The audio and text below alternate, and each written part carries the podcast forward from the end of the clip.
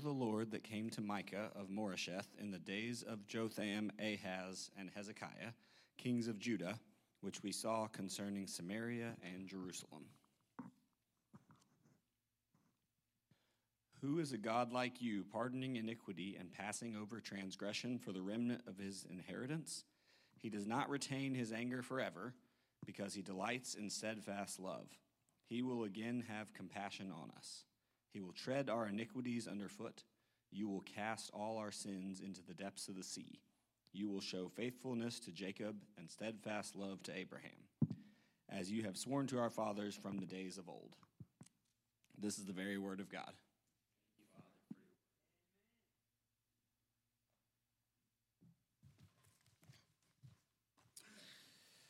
All right, so this morning, as we begin our study of the book of Micah, as you know, Micah is one of the 12 minor prophets. Uh, we call them minor only because of the brevity of these prophets' recorded words in comparison to those of the major prophets like Isaiah, Jeremiah, Ezekiel. There are seven chapters in Micah, roughly 3,000 words, and not a whole lot that most Christians probably know about this little book. Perhaps the most known fact is that Micah 5, verse 2, holds a permanent place in the Christmas story since it is cited in Matthew 2, verse 6. So I thought, well, this seems like an appropriate little book for us to tackle during this Advent season. Let's spend our week together today and the next three weeks uh, getting ourselves a little more familiar with the book of Micah. Can we do that? Simple goal. All right, so today, uh, as we usually do when we begin a study of a book in the Bible, we need to, we need to get ourselves introduced to the book. As we get into more details in the week ahead, it will help if we have something of an idea of the general nature of the book of Micah. What can we know about this little book? Who was the prophet Micah? When did he live? And what did he have to say? One way that we can get ourselves oriented to what we will be studying is to consider first Micah and his career Second, God and his covenant. And then third, sin and its consequences. Micah and his career, God and his covenant, sin and its consequences. First, let us consider together the man behind this book and the career that he had as one of Israel's prophets. The name Micah is a common Hebrew name. It is the shortened version of the name Micaiah. At least nine different people are called by that name in the Old Testament. But the Micah that we are concerned with here is not found anywhere else in the Old Testament, although his words in Micah 3:12 are recalled in Jeremiah chapter 26. So Micah made an impact in his day. What he had to say was remembered in Israel's history. But the only thing that we know about Micah, the man himself, is what we find in this short book. We'll get to know him better, I assume, as we go along. But from the first verse, we see that he is identified by his hometown, Moresheth. Moresheth is located in the southern region of Judah. It is not a well known place, was undoubtedly in Micah's day a small village. It's located some 25 miles southwest of Jerusalem near the Philistine border. Although this is where Micah is from, it is not where he lived, it's not where he worked. He lived in Jerusalem, where he served as one of Israel's great prophets. He was a contemporary of three other biblical prophets Amos, Hosea, and Isaiah. The first two prophesied primarily to the northern kingdom, while Micah and Isaiah were primarily prophets to the southern kingdom. In order to understand Micah and his book, we need to understand something about the particular vocation of a prophet in Israel. Here's the first thing you should know prophets were not known as religious people. Prophets were not known as religious people, at least not primarily, and at least not in the way that we tend to use the word religion. Prophets were part of the political system, which is why you're not surprised to find Micah of Moresheth living in the capital city. He spends his career in Washington, D.C., we might say, and you know what he's there for. But of course, the prophets, like Micah, were religious. They believed in God, they talked about God, not in some culturally religious way that some politicians today speak of God when they end their speeches with those expected words God bless America. Prophets were also not religious fanatics, as politicians today might be viewed when they start citing Bible verses in their political stump speeches or talking about Christian values. Our modern secular society, emerging from the Enlightenment, crafted a thicker line of demarcation between the religious and the secular than we find in the ancient world, and by the way, even today in non Western dominated societies. When Hamas militants charged into Israel shouting, Allahu Akbar, God is great, guess what? They meant it. And they thought they were acting in line with what their God said. So we need to be able to understand this if we're going to understand Micah and the nature of biblical prophecy. When you read the book, don't let your mind go, first of all, to our enlightened view of what religion is all about. That would be to misunderstand everything that Micah is going to say to us. It would be to under, misunderstand everything about the nature of biblical prophecy. You see, a prophet in the Old Testament was every bit associated with the political realities of his day as he was with what you and I would call religion. This is important to understand, and it impacts not just how we read a prophetic book like Micah, but also how we read the entire Bible. Most people today think the Bible is in the category of religion. You see what we do? When here you're reading about somebody who's speaking in a world in which you would classify him more about politics, about the real stuff of life. Many Christians today, again, have unknowingly bought into the Enlightenment distinction between the sacred and the secular, between the religious and the political. This has greatly impacted how we interpret and apply the scriptures to our lives. So let's just do it for a moment. Again, in your mind's eye, where do you see these Old Testament prophets? Do you see them in the temple and associate them with religion? Yes, you will find them there on occasion, but you are just as likely, maybe more likely, to find them in the king's palace, in the White House, we might say today. The prophets had an audience with the kings. Even bad kings were associated with prophets, both true and false ones. You might remember the story when King Ahab contemplated going on the offensive to take the city of Ramoth Gilead. He consulted with 400 prophets, and they all gave him the green light. God is on your side. Go take the city. But we have come to find out that these 400 prophets were basically yes men. And Ahab knew it. The only one who advised him otherwise was another Micah, Micaiah, the son of Imlah. We read about it, 1 Kings 22 8. King Ahab hated him because, quote, he never prophesies good concerning me, but evil. I don't like those kind of counselors. They're always telling me that I'm doing the wrong thing. But Micaiah, we find, was the only true prophet, and Ahab died in the battle. The point that I'm making is that the prophets in the Bible were not like modern day preachers who sometimes get political. They were a part of the political fabric of their day.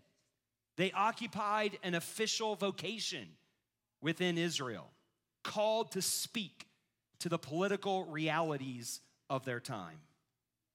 That's why Micah tells us here in verse 1 not only who he is, tells us his hometown, where he's from, but he also tells us when he lived. Notice what he says. He identifies himself by the kings who ruled the southern kingdom during his time the days of Jotham, Ahaz, and Hezekiah. These three kings take us all the way back to the late 8th century BC and into the early 7th century.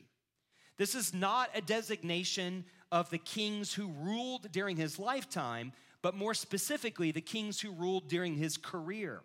These are the kings who ruled when Micah made his prophecies. Again, we cannot understand Micah until we see him as a prophet during the days of these kings to whom and for whom he prophesied. In other words, the book of Micah, like so much of the rest of the Bible, is concerned about what you're concerned about real life events, historical realities, political priorities. The Jewish and the Christian scriptures, the Old and the New Testament, if you will, are about the world and all created reality. Yes, of course, they are about God, but they are about the God who created the world, who created the universe, the God who made the world, who loves the world, and who cares about what happens in his world. And that's why he sent prophets like Micah into the world. When we read the book of Micah, we learn something not only about this 8th century prophet and his career, we learn something about this 8th century prophet's God and his covenant with Israel. Who is Micah's God? Well, the book begins like this The word of the Lord, are you looking at it? What do you see there? The word of the Lord. What do you notice about the word Lord? All caps. Okay, we've got to have a little reading lesson here, how we read our English Bibles. The word of the Lord that came to Micah of Moresheth. What we are about to read, we are told, this is the claim, it's nothing less than the word of the Lord. It is sacred scripture the Word of God. But who is this God who claims to speak to us in the book of Micah? He is the Lord. Does that mean anything to you? There's a lot that you have to know about this word Lord in all caps if you're going to understand Micah's God and his covenant. This is the God of Israel. And we know him best, we're going to know who he is, as we consider him and his covenant relationship with Israel. Again, notice first of all his name. He is the Lord, all capital letters. Why is it like that? The capital letters in most English Bibles indicate to us that we have here come to the sacred name of the God revealed to us in the Bible. In the ancient world, there's lots of gods. All the nations have gods. This is the God of Israel, the Lord. This is his name. You've got other gods, you've got Baal, you've got lots of pagan deities. Here's a God, his name is the Lord. Yahweh is how you'll often hear his name. It's the personal name of the Creator God. The reason most English Bibles say Lord in all caps, where we find the sacred name, is not. I, I shouldn't have to tell you this, but I'm to tell you this. It's a little personal for me. It's not because there is some conspiracy to erase God's sacred name. Knock comes on your door, you get offered a watchtower. That's what the Jehovah's Witnesses are to try to tell you. They're going to say, Why do you have Lord? This is Jehovah. You're trying to erase the sacred name. I get a little agitated by this because all you need to do is read the preface of your English translation, and you'll see there's no conspiracy here. There's no attempt to cover up God's name, not in the slightest. Do not buy it. Just look them in the eye and say, You're just wrong. And then open your English Bible, go to the preface. You know your Bible has a preface, right?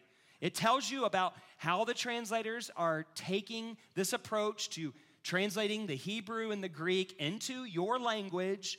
And as anybody who works with languages knows, there's approaches to how we do this. So we're using the ESV, so let me just read to you from its preface. It tells you why you have Lord in all caps. Did you know that? You read your preface, don't you? Like in New Year's Day, you don't go Genesis 1 1. You read the preface. When you read a book, you read those things in Roman numerals at the beginning, don't you? You should. Here's what it says. I'm on a hobby horse here. I just, oh, it gets so mad about this. Here's what the preface says God, the maker of heaven and earth, introduced himself to the people of Israel with a special personal name, the consonants for which are YHWH, transliterated into English, of course. The exact pronunciation of YHWH is uncertain because the Jewish people considered the personal name of God to be so holy that it should never be spoken aloud. And that makes sense, by the way, if you understand ancient Hebrew. There's no vowels in ancient Hebrew at all. So it's oral tradition. I know it's, it's Jehovah's Witnesses don't want you to know that because they probably don't even know that, to be honest with you. Um, here's what, here's what I, I, instead of reading the word YHWH, therefore, they would normally read the Hebrew word Adonai, which we usually translate as Lord. And the ancient translations into Greek, Syriac, and Aramaic also followed this practice. When the vowels of the word Adonai are placed with the consonants of YHWH, this results in the familiar word Jehovah that was used in some earlier English Bible translations. So just tell your Jehovah's Witness friend the name Jehovah is a completely made up name and watch them get angry. Maybe you shouldn't do that. As is common among English translations today, the ESV usually renders the personal name of God, YHWH, by the word Lord printed in small capitals. There it is. Yeah, enough said. Just gently close the door and go about your day. Okay. But the God of Micah is the Lord. Jehovah, if you prefer, it's fine. It's the personal name of the Creator God. Now, who named God? God did. But why? Have you ever wondered why God gave himself a name? Well, to take a name is to take on an identity, a personhood. God, you know this, right? You get to know somebody, you get to know their name. You don't just say, hey, buddy, unless you've forgotten the name, right? It's personal. God takes a name. Listen to me. The God of the Bible, the God who made all things, takes a name because he wants us to know him as a person. He wants us to have a relationship with Him. Amen. By taking a name, God, the Creator God, has come near to us. By taking a name, the Creator God indicates in no uncertain terms, He wants to be known by us. And it is by this name that the God of the Bible, the Creator God, becomes known as the God of Abraham, Isaac, and Jacob. In other words, He is the God of Israel. The Bible then is clearly the story of Israel and Israel's God, Yahweh, Jehovah, the Lord. These two cannot be separated. You try to know who the God of the Bible is apart from his covenant relationship with his people Israel, you will not know God. Likewise, you try to understand who Israel is in the Bible apart from covenant relationship with Israel's God, you're going to misunderstand Israel. And there's a lot of that going on today. Micah is a prophet of God, which means he is a prophet to Israel. Yes, that is a political designation. When you read in the Bible about, in the Old Testament in particular, about Israel, you are talking about a geopolitical reality in a certain time, in a certain place, in real history. But why should we care? Why would we spend our time together talking about the history of some ancient civilization? I mean, unless you're a history buff, why do the rest of us care? Here's why because the Creator God, who loves His world, promised to save His world through Israel. You got that? This is, this is so critical to understanding everything about the Bible uh, in perspectives that we encourage you to take. If you want to understand the mission of God, then you're going to get this. Like, this is lesson one, right, Emily? This is lesson one. God's promise to Abraham in Genesis 12 says that through you, through God's covenant people, God is going to bring salvation to all creation, to everything He made. God's not going to throw it away, God's going to save it. Like dirt, rocks, trees. The world that God made, the world you live in, God cares about it. God promises all the way back in the 12th chapter of Genesis, the first 12th chapter of the Bible, that through Israel, God's going to bring salvation to all creation. It's a covenant promise that is at the heart of Israel's story throughout the Old Testament. And it is the promise that is at the heart of the New Testament as well. Because the Christian claim, this is what you believe, Christian, whether you know it or not. The Christian claim is that God, in fact, has done it. He has acted decisively, fulfilled all of his Old Testament covenant promises to Israel in his Messiah. So when we pick up a book like Micah, just as we would with any other Old Testament book, we are picking up a time and a place in the great story of salvation. When we come to a text like this, we come to see not so much religious truths, if by religion we are thinking only of non material, metaphysical possibilities. That's what most people think about religion, right? We will simply not be able to sustain that kind of approach to Micah very long because Micah takes us in the first verse to the days of Jotham, Ahaz, and Hezekiah, kings of Judah. We're in a time and a place in real history, the late 8th century BC. And then he says things like this. Just look at verse 6. God says, I will make Samaria a heap in the open country. And that means exactly what it means. We'll see this next week. It means a real life place, a city, was going to be overrun by an invading army, Micah prophesied during the time in which the northern kingdom of Israel, with its capital city Samaria, was conquered by the mighty Assyrian Empire in 722 BC. And you know, this isn't the kind of stuff that's like in the, in the at the end of the Lord of the Rings and you have maps and this is like a made up world. We're talking about real history, right? You don't have to be a Christian to know we're talking about real life historical events.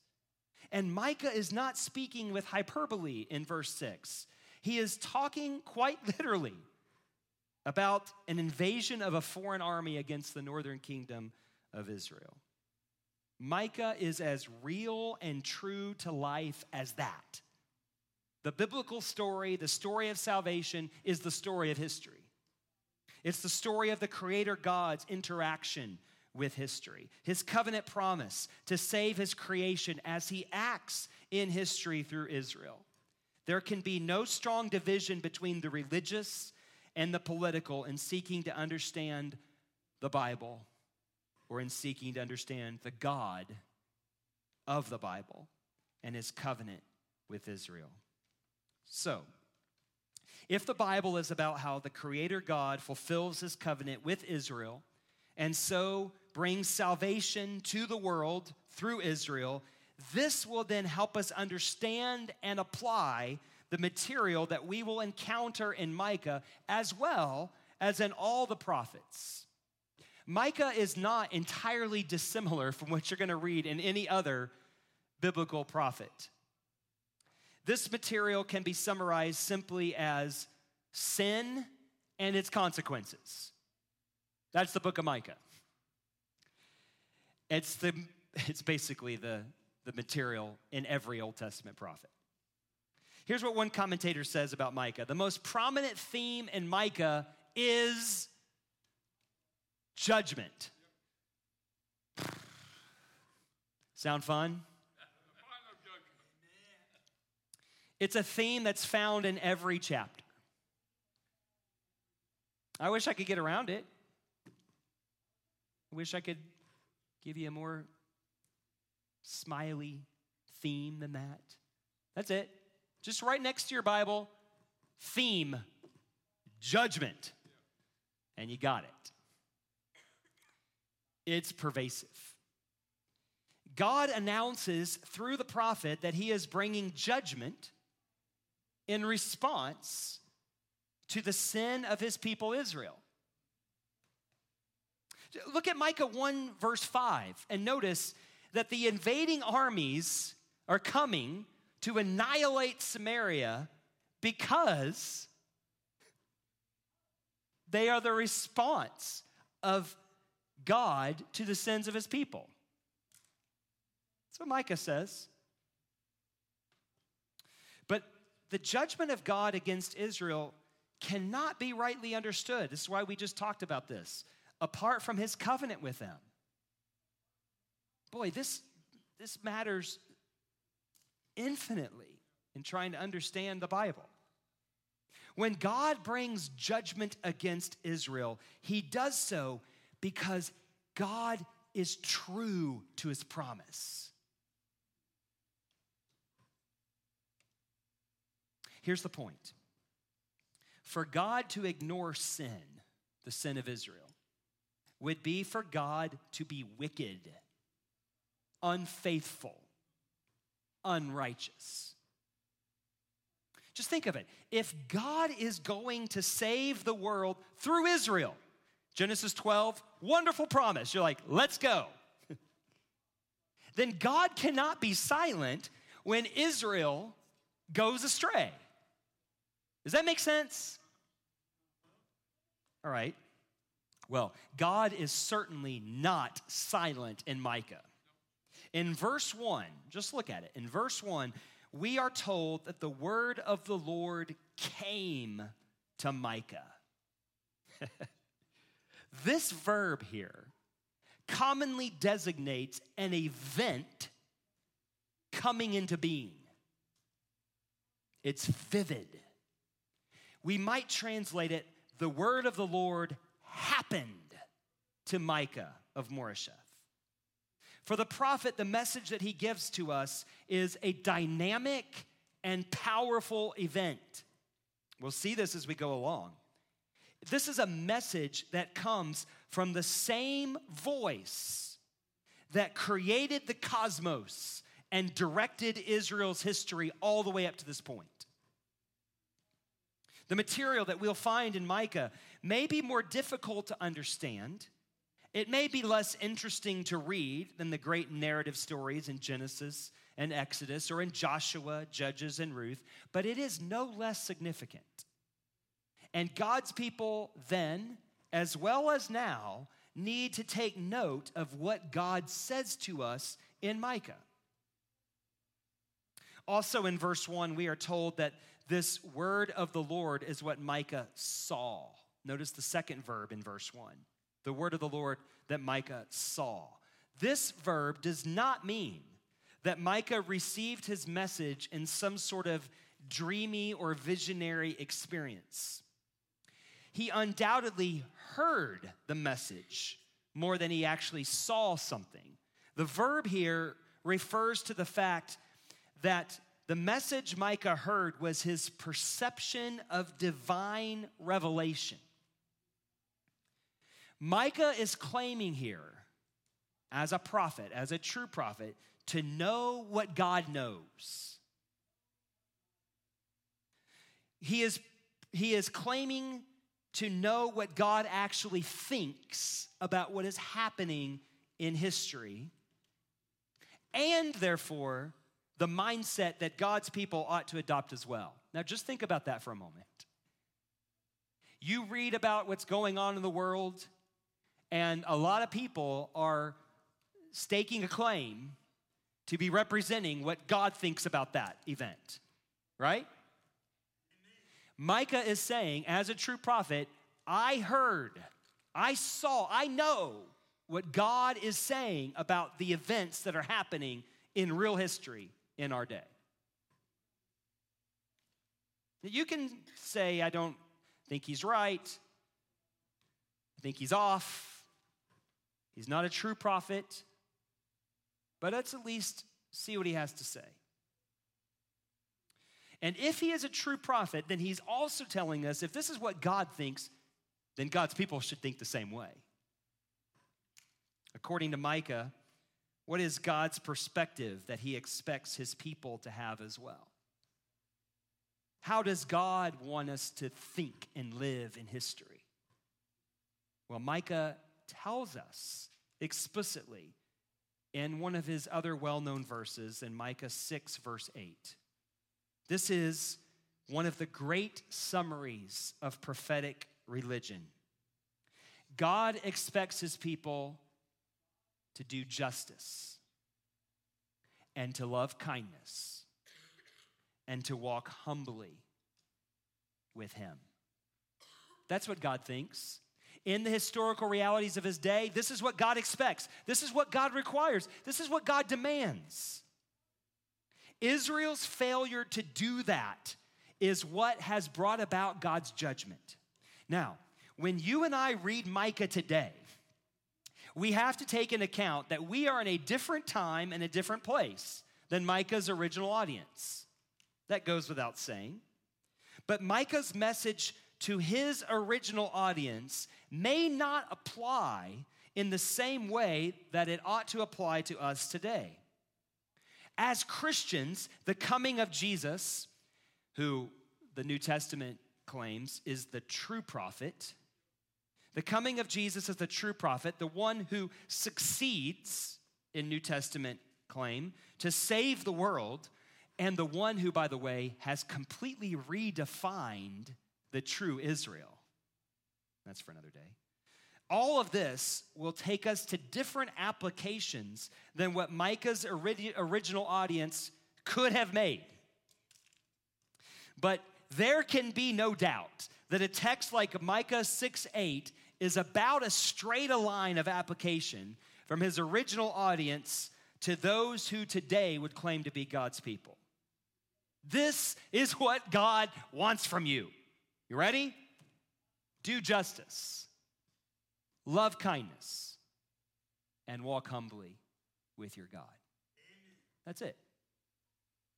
And those who refuse to adhere to this perspective must be warned of the consequences of sin. The judgment of God is the consequence for the sin of his people. But, brothers and sisters, that's not the only consequence. Commentators will tell you that it's difficult to give an outline to the book of Micah.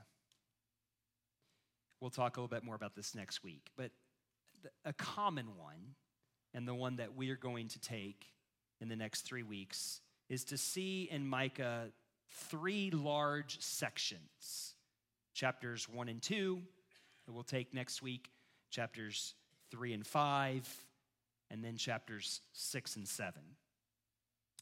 In each of these three sections, we find what do you think the message is?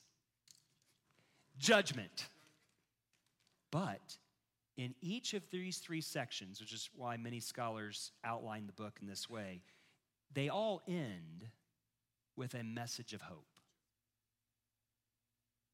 Let's read together the last message of hope, the last words in Micah, the ones that we read this morning. Micah 7, verse 18 through 20.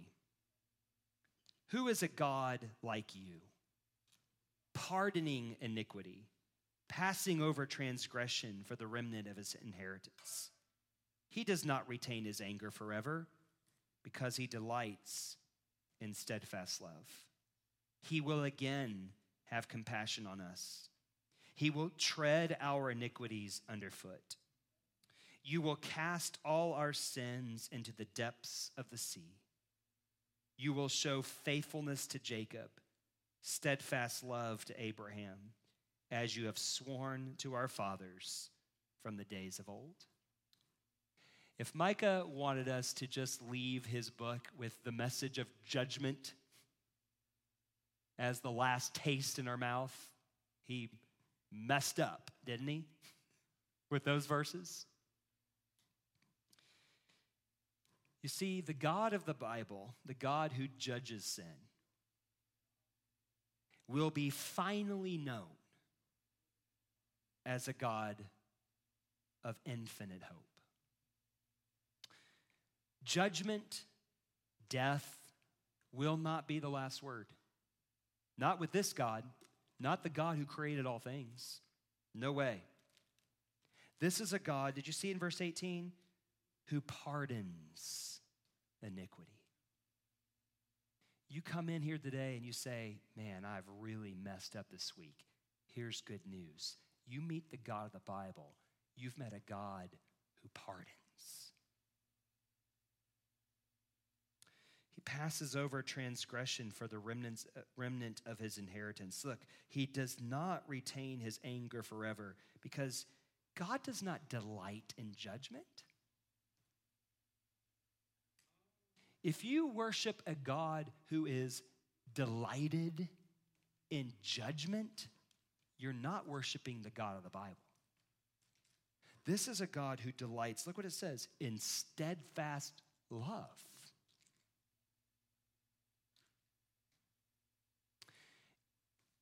Verse 18 says, Who is a God like you? Micah's message, if we're reading him rightly, the message that will resound in our ears is there is no God like the Creator God. There is no God like the God of the Bible.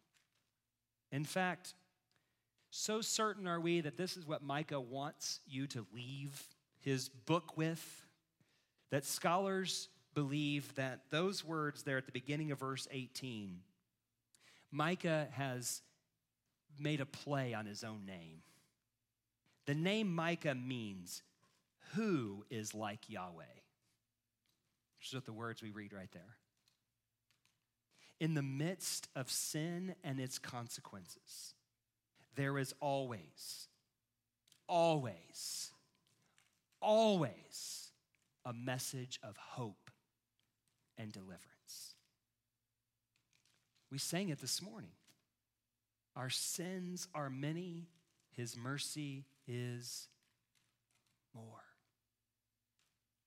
Whoever you are today, whatever you think you have done that has made God's face toward you a face of judgment, hatred, hear the message of Micah. This is a God like you will find nowhere else. In the midst of sin and consequences, there's always a message of hope and deliverance. Micah is speaking to a people who are about to be overrun by foreign armies. It's a message of judgment. But in the midst of that comes the promise He will again have compassion on us. He will tread our iniquities underfoot. The day is coming, Micah says, when God will cast all our sins into the depths of the sea. The day will come. Make sure you read Micah as a Christian because we know the day has come. When Jesus, on the day, on the night in which he was betrayed, took a piece of bread, broke it, gave it to his disciples, took a cup, and said, This is the new covenant in my blood.